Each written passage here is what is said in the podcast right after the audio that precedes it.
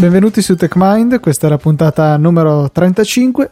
È appena finito il WWDC, appena non proprio, ma insomma da non moltissime ore e chiaramente sono qui con eh, Filippo Bigarella per parlare con voi di quelle che sono le novità più tecniche di nuovo iOS 7, magari anche di iOS 10 Mavericks perché insomma le novità dal punto di vista della grafica credo che ormai li conosciate già tutti. Ciao Filippo. Ciao Luca, ciao a tutti i nostri ascoltatori. Sì, beh, insomma, dai, diciamo che è finito da due giorni esatti nel momento in cui stiamo registrando. Per te un po' meno, visto che hai scoperto le novità a notte inoltrata. Sì, purtroppo la differenza dall'anno scorso è abissale. Infatti, l'anno scorso ero presente in diretta, eh, anzi, ero presente personalmente là a San Francisco al keynote. Eh, quest'anno invece ho diciamo, letto tutte le notizie e quello che era successo diverse ore dopo, all'una e mezza di notte, eh, e ho guardato parti del keynote mh, mm, il giorno dopo e alcune parti prima di prendere sonno la notte stessa. Quindi sì, appunto, differenza abissale dall'anno scorso da essere là a leggere le cose ore dopo, che a livello mh, mm, online ecco, è un'eternità. Tra l'altro, poi l'anno scorso avevamo quasi tentato di fare un cioè di sfruttarti come talpa all'interno di Apple per riuscire ad avere eh, qualche informazione prima, magari addirittura utilizzarti per eh, avere l'audio perlomeno del, della conferenza. Sarebbe stato carino, purtroppo poi non si era realizzato, se non sbaglio, per, anche per problemi al wifi locale. Eh, per due problemi principalmente, anzi tre. Il primo è che io ero partito con uh, un piano tariffario fatto con Team, una SIM fatta apposta, che mi avrebbe consentito di utilizzare 50 mega al giorno, se non sbaglio. Eh, sta di fatto che dopo averne utilizzati 3 alle 4 e mezza di mattina, eh, dopo mezz'ora che ero in fila per entrare appunto al WWDC, eh, mi arriva il messaggio della team che mi dice hai finito i mega a disposizione Lì non è stata bellissima la cosa perché appunto era organizzato in maniera totalmente diversa, ma non è stato l'unico problema. Infatti, l'alternativa era utilizzare il wifi del Moscone, eh, cioè del luogo all'interno del quale si svolge tutta la conferenza. Eh, l'idea di Apple qual è stata però? Di spegnere la rete wifi, eh, o meglio, renderla accessibile ma senza una connessione sottostante eh, durante tutta la durata del keynote per evitare eh, interferenze con eh, magari quelle che potevano essere le demo sul palco o con il funzionamento del, della rete dedicata alla stampa. Sì, memory di quello che era successo con l'iPhone 4 e con FaceTime che non funzionava niente. Eh, vabbè che là era proprio questione che c'erano un miliardo di reti wifi nella stanza eh, perché appunto c'erano tutti i vari giornalisti con i loro hotspot wifi che intasavano un pochettino l'etere, ma insomma hanno cercato magari di limitare un attimo i danni, quindi purtroppo per noi l'anno scorso era saltata la nostra talpa, infatti dobbiamo eh, rispedire Filippo al WWDC perché immagino che sia anche un'esperienza veramente bella eh, l'anno mm-hmm. prossimo, gli anni a seguire, università permettendo, perché eh, dall'anno prossimo anche Filippo sarà un po' eh, ficcato in questo mondo che a volte c'è crea qualche contrattempo, insomma, diciamola così. Sì, è appunto università permettendo, infatti prima di iniziare la puntata eh, ne stavamo parlando e guardando il calendario mh, mm, non, non, scolastico, accademico, ecco, esatto. eh, che devo iniziare a cambiare registro di termini, ma il calendario accademico gli esami iniziano proprio la seconda settimana di giugno, che è quella dove, in cui solitamente viene organizzata la conferenza. Eh, ho detto a Luca, ma che vada, mi prenderò indietro con qualche esame fin da subito per iniziare bene il primo anno eh, e per andare alla WWDC. Spero in realtà di non avere esami in quella settimana specifica, però sarà comunque molto dura. Però mm, do ragione a Luca eh, e posso dirlo a tutti, è veramente un'esperienza eh, bella perché si è lì all'interno di, di, questo posto con tanti altri sviluppatori. Io l'anno scorso ne ho conosciuti eh, alcuni che conoscevo attraverso Twitter e altri eh, che non conoscevo proprio, e anche italiani. Um, ma quello che è bello appunto lì è poter andare a delle lezioni tenute da ingegneri Apple che comunque eh, aiutano un sacco durante lo sviluppo. Eh, parlandone comunque con altri sviluppatori più mh, mm, anziani, ecco, più eh, cresciuti all'interno del mondo iOS, comunque eh, le loro opinioni sono che è un'esperienza bella, sì, ne vale la pena magari un anno andare, ma a livello aziendale non è un'esperienza che paga, cioè non è un'esperienza eh, che vale il costo per un'azienda, ecco, se lo vogliamo spiegare in questi termini. Quindi diciamo che se io avessi un'azienda non mi converrebbe tutto sommato spendere comunque una cifra considerevole perché già solo l'accesso alla conferenza mi pare siano tipo 1600 dollari. Poi 1200. Ah, ok. Eh, poi chiaramente ci sono le spese per l'alloggio, per il cibo, che però insomma mi pare che il buffet sia abbastanza ben servito da quello che mi raccontavi. Eh, però insomma, ecco, diciamo che il totale di questi costi è un po' troppo elevato per giustificarne poi la resa che se ne ha dal punto di vista di un, un'azienda o comunque uno studio di sviluppatori. Sì, eh, soprattutto se si hanno diversi sviluppatori da mandare. Penso alle aziende o alle software house che mandano 5 sviluppatori, è comunque un costo importante. Poi eh, se, se, se, loro fatturano milioni, eh, ben venga, cioè se lo possono permettere. Magari per la piccola azienda, penso soprattutto alle startup eh, sia internazionali che italiane, eh, è un costo un po' da considerare in maniera più, più accurata, ecco. Sì, in alternativa basta sempre farsi acquisire da Facebook o da Yahoo per un miliardo di dollari. A quel punto lì eh, direi che si possono comprare anche un'altra decina di biglietti per il WWDC da offrire agli amici. Però, sì, tranquillamente. Sì, non è proprio una cosa non frequente. è caso di tutti. Esatto. Eh, invece, per quanto riguarda questo iOS 7, abbiamo notato comunque notato per in realtà da, da, delle fonti che possiamo citare perché ricordiamo che eh, gli sviluppatori hanno accesso alla beta di iOS 7, però ufficialmente si è sotto NDA, si è una, insomma un accordo per cui ci si impegna a non parlare di quello che eh, si prova. Poi di fatto andate su internet e trovate tutto quello che volete. Eh, però insomma noi cercheremo un attimino di eh, fermarci a quello che è stato pubblicamente ehm, mostrato da Apple stessa in particolare ad alcune slide che sono state mostrate quando Federighi era sul palco a presentare iOS 7 eh, abbiamo notato tra le varie cose un uh, protocollo per uh, la comunicazione o meglio la trasmissione di audio tra applicazioni. Sì infatti con um, iOS 7 viene aggiunta questa possibilità di um, condivisione ecco eh, audio attra- eh, tra diversi processi, ovvero tra diverse applicazioni. Eh, questo concetto era stato implementato inizialmente, ehm, o meglio, era stato mh, mm, no, non inventato, ma comunque introdotto su iOS da un'applicazione audio, Audiobus, come ricordava Luca mh, prima, eh, che appunto permetteva alle applicazioni di eh, mh, entrare in sincronia ecco, e comunicare, e, o meglio, e condividere il proprio audio attraverso questa applicazione con altre applicazioni. Eh, per farla in maniera molto semplice. Ora, ehm, quello che è stato implementato all'interno del framework Audio, audio Unit eh, è appunto il supporto mh, tra la condivisione audio tra processi. E, mh, io non sono mh, appunto esperto del, di utilizzo audio, applicazioni che eh, processano audio a livelli estremi, però comunque è facile capire che eh, con un framework del genere è possibile creare app che interagiscono magari su livelli diversi ehm, per la creazione, che ne so, di una traccia eh, o di mm, no, non so di combinare diversi effetti o diverse tracce registrate con altre applicazioni.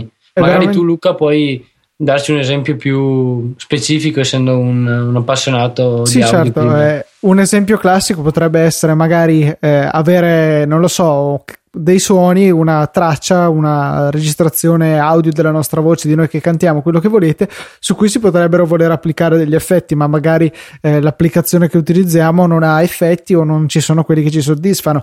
Tramite AudioBus, chiaramente eh, previo il supporto di questa tecnologia da parte di entrambe le applicazioni, è possibile eh, spedire l'output di una determinata applicazione dentro ad un'altra. Per esempio, eh, io ho scaricato un'applicazione che si chiama Live FX eh, che mi permette di applicare effetti in tempo reale sul suono e molto bella tra l'altro manipolandoli proprio con uh, un'interfaccia multitouch molto carina e tramite audio basso praticamente definito eh, mi pare l'applicazione DJ come input eh, dopodiché ho fatto passare attraverso l'applicazione Live FX e infine come output avevo semplicemente gli altoparlanti o le cuffie collegate al mio eh, iPad e niente, potevo andare a fare tutti gli effetti che volevo in real time, era molto carino. Però diciamo che Audio Bass si basa un pochettino su un hack per funzionare. Infatti, se non ricordo male, eh, creano una specie di server web locale tramite il quale si passano le applicazioni, insomma, si passano il flusso audio che insomma funziona, ma non è proprio elegantissima come soluzione. Sicuramente la soluzione di Apple potrà essere più efficace e magari consumerà meno risorse e ci garantirà una latenza ancora ancora più bassa che nel campo dell'audio è abbastanza interessante o meglio è abbastanza importante. E poi non so se tu hai visto anche il fatto che adesso le applicazioni avranno accesso alla possibilità di catturare video a 60 fotogrammi al secondo cosa che è sicuramente interessante dal punto di vista di applicazioni che potrebbero realizzare dei rallenti veramente buoni. Sì, avevo letto, se non sbaglio, su una delle slide presentate eh, questa, questa possibilità eh, sì, mi, questo mi fa venire in mente un'applicazione che utilizzavo qualche mese fa che appunto mh, mm, utilizzava la registrazione a 30, 30 frame per secondo ehm, per realizzare dei rallenti di alcune parti dei video. Uh, ora, pensando che le applicazioni hanno a disposizione il doppio de- dei frame per secondo eh, da, da poter registrare, da poter utilizzare, appunto è possibile realizzare rallenti ancora più, più dettagliati, o meglio, più, più, più, rallenti, sembra banale da dire, ma eh, è possibile eh, è, cioè si hanno a disposizione un numero di frame maggiori e quindi l'effetto è, più fluido globalmente. Esatto. Se sì. qualcuno di voi fosse interessato a questa slide dove sono elencate tutte le nuove eh, funzioni, tutte insomma alcune delle nuove funzioni, eh, se avete scaricato dai podcast di iTunes perché sapete che ci sono i keynote di Apple da scaricare, eh, vi consiglio di scaricare la versione 1080 che occupa un sacco però si vede piuttosto bene. E eh, insomma andate a un'ora 53 minuti e 15 secondi troverete eh, questa slide di cui sto parlando con di fianco ancora il già citato Federighi che mi ha fatto un'ottima impressione mi è molto piaciuto ha saputo tenere bene il palco è stato anche molto molto simpatico. Eh, un'altra funzione che è secondo me molto interessante e che era citata in piccolo non so neanche se in questa slide o in un'altra addirittura no non mi sembra in questa eh, è la funzionalità eh, che permette eh, di eh, utilizzare il protocollo Wi-Fi Hotspot 2.0, che è un nome molto altisonante per eh, una funzione nuova che sta pian piano venendo ehm, diffusa su, sui telefoni e sugli hotspot commerciali e, e permette una funzionalità appunto piuttosto interessante. Eh, è di grande interesse per gli operatori eh, telefonici, per esempio ATT in America, che ha anche una rete piuttosto estesa di hotspot wifi eh, diffusi per il territorio. Eh, se il telefono supporta questo protocollo, qualora rilevi un eh, hotspot compatibile, andrà a collegarci identificandosi tramite la SIM card inserita nel telefono, quindi non, non, dovremo inserire password casini vari. Avremo comunque il vantaggio di una connessione protetta con VPA2, per cui eh, siamo sicuri che per dire le nostre password non passeranno in chiaro come accade invece molto spesso quando si è connessi a una rete aperta.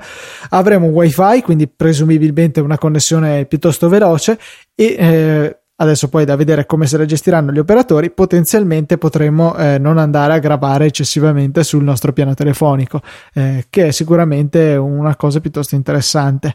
Bisognerà vedere, ecco, se la cosa si diffonderà anche da noi in Italia, dove già gli hotspot wifi non è che siano il massimo della diffusione, sicuramente non quelli aperti, viste le nostre leggi antiterrorismo, che rendono piuttosto complicata la gestione. Eh, come sicuramente Filippo potrà testimoniare, invece negli Stati Uniti la cosa è molto più liberale, ti attacchi alla rete wifi, clicchi sì, consento di non fare troppi danni e poi usi insomma. In realtà non serve andare negli Stati Uniti perché a me è capitata la stessa cosa anche in Germania quando sono andato a Monaco quest'anno. Eh, sì, devo dire che ero nel centro della città, eh, però comunque erano presenti diversi eh, hotspot wifi, ci si poteva connettere, eh, alcuni erano limitati, ovvero si aveva si avevano due ore di connessione, se non erro, gratuita eh, al giorno, ecco, perché mh, mm, è possibile utilizzare due ore al giorno e dopodiché si viene disconnessi, per restare connessi si paga, ma comunque due ore al giorno pensando uh, al fatto che siamo in giro, stiamo camminando, magari ci serve controllare una mappa o controllare le specifiche di un luogo, qualsiasi cosa, sono più che sufficienti. Eh, negli Stati Uniti non ne parliamo perché ovunque a San Francisco era disponibile un hotspot wifi. Poi che funzionasse o meno è un altro, un altro discorso perché eh, ad esempio ricordo quelli a, mh, di Starbucks attorno al Moscone eh, non, non, funzionavano, c'erano, cioè, eccessivamente sì, saturi. insomma. Sì, era come essere connessi a, un, a una 56k mh, più o meno, quindi mh, sì, non, non ne valeva molto la pena eh, mm. però facendo il paragone con l'Italia, mh, mm, sì, mh, mm, possiamo solo che rimanere delusi. Sì, decisamente. E comunque ho trovato anche la slide dove si nomina il Wi-Fi Hotspot 2.0 sulla destra al minuto, cioè 1 ora 52 minuti e 3 secondi. Eh, altra funzionalità che mi ha fatto eh, sorridere perché mi sembra una cosa piuttosto intelligente, ma non, per la verità non l'ho trovata nella beta, non so come ci si acceda, è la possibilità di avere delle VPN eh, specifiche per ogni app. E ora non so se vuol dire che quando noi apriamo l'app viene eh, attivata la connessione VPN, quindi una rete privata eh, sicura o, o cosa? In realtà mh, mm, potrei sbagliarmi, ma eh, e non vorrei infrangere l'NDA, ma se non sbaglio, eh, Federighi eh, aveva mh, mm, fatto riferimento eh, all'utilizzo di questa funzione da parte dei programmi enterprise e per come l'avevo intesa io era la possibilità di eh, definire all'interno dei provisioning profile che vengono utilizzati per firmare e distribuire le, le applicazioni Oppure le, oppure le, applicazioni craccate, come avevamo già notato in passato. sì, vabbè, però di sicuro non hanno bisogno di, di, una VPN, ma in tal caso, nel caso dell'enterprise, andare a definire uh, una configurazione direttamente per l'applicazione che uh, una volta avviata uh, dice al dispositivo: Ehi, se, se devi utilizzare la rete, non connetterti direttamente, ma fallo attraverso questa VPN. Ah, ho capito, sì, quindi diciamo... Questo è... è come l'avevo intesa io, potrei sbagliarmi, ripeto, anche perché in causa esami in questi giorni non ho avuto tempo di leggermi tutto quello che, che è stato rilasciato su iOS 7, quindi... Mh, mm, diciamo che comunque rimane una funzionalità più votata al mondo enterprise, ecco, non è una cosa. Sì, per come l'ho intesa io sì, mm, potrei sbagliarmi del tutto, ma eh, spero, di, spero, di, no, dai. Poi insomma abbiamo eh, la sincronia delle notifiche, anche che sarà un'ottima cosa, ma non sappiamo bene ancora come questa funzionerà dal lato API o no. Sì, eh, quella è stata una cosa che mi ha illuminato in realtà vedendola sulla slide, perché se pensiamo a tutte le volte che arriva una notifica eh, sull'iPad o sull'iPhone e poi eh, sul, sull'altro dispositivo dobbiamo andare a rileggere quella notifica per toglierla dal lock screen eh, o toglierla dal notification center è un po' stressante.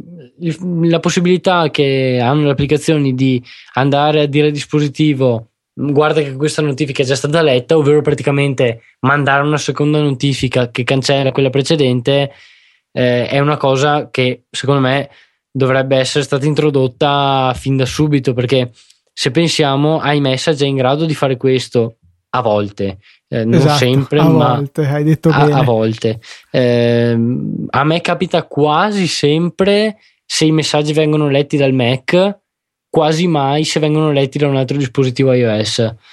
Eh, ma eh, sottolineo bene qui quasi perché a volte capita anche in, in quei casi lì.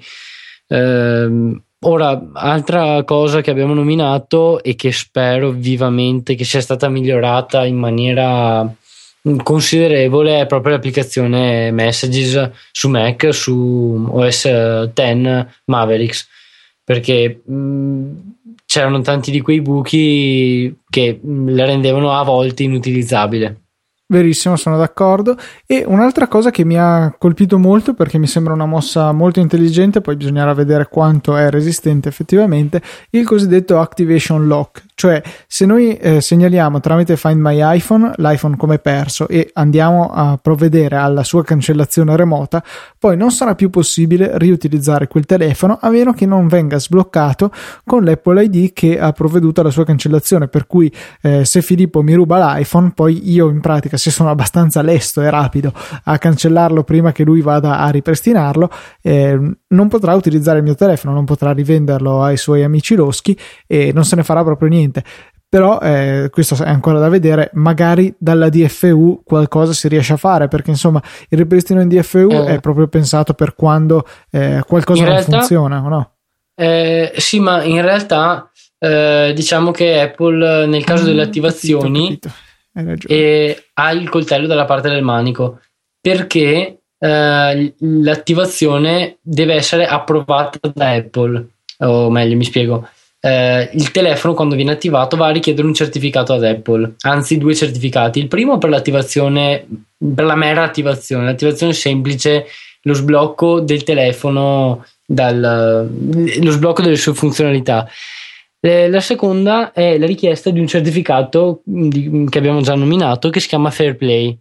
Eh, questo certificato permette eh, la comunicazione eh, dell'iPhone, del dispositivo con Apple, per farla brevissima, perché permette eh, il download delle applicazioni, l'utilizzo di Siri, ehm, il download di musica, di contenuti iTunes, di Tutto, qualsiasi insomma. cosa.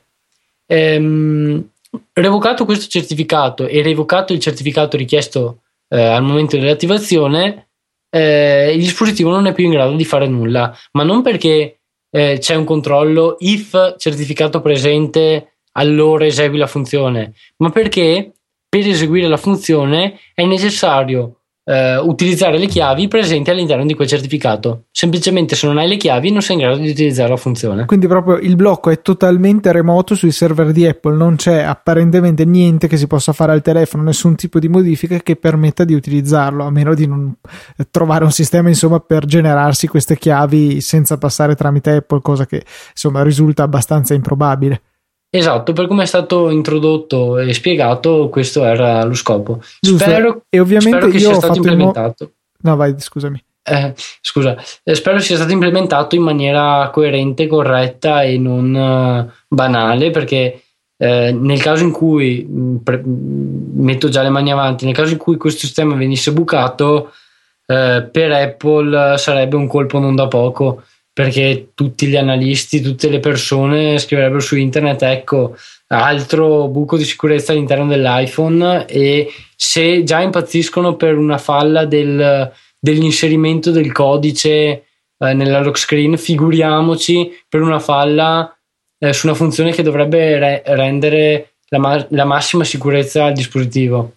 Sì, ovviamente, tra l'altro, io ho fatto giusto in tempo a eh, esporre mio, eh, la mia ipotesi, insomma, a riguardo per poi realizzare, mentre hai cominciato a parlare tu, che avevo detto un'idiozia, insomma, ormai è stato scolpito nella pietra e la mia ignoranza rimarrà per sempre per i posteri.